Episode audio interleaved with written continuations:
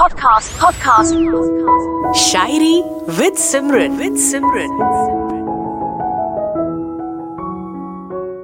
ਪਹਿਲਾਂ ਇੱਕ ਦੂਜੇ ਦੀ ਜਾਨ ਹੋਣਾ ਏ ਬਸ ਫੇਰ ਮੁੜ ਕੇ ਅਣਜਾਨ ਹੋਣਾ ਏ ਤੇਰਾ ਵੀ ਜੀ ਲੱਗ ਜੂਗਾ ਕੁਝ ਚਿਰ ਅਸਾਂ ਵੀ ਬਸ ਤੇਰੇ ਦਿਲ ਦੇ ਮਹਿਮਾਨ ਹੋਣਾ ਏ ਵਫਾਵਾਂ ਵਾਦੇ ਤੇ ਗੱਲਾਂ ਹੀ ਨੇ ਬਸ ਵਫਾਵਾਂ ਵਾਦੇ ਤੇ ਗੱਲਾਂ ਹੀ ਨੇ ਬਸ ਝੂਠੇ ਹੀ ਕਰ ਲਾਂਗੇ। ਕਿਹੜਾ ਕੋਈ ਨੁਕਸਾਨ ਹੋਣਾ ਹੈ, ਹੈ ਨਾ?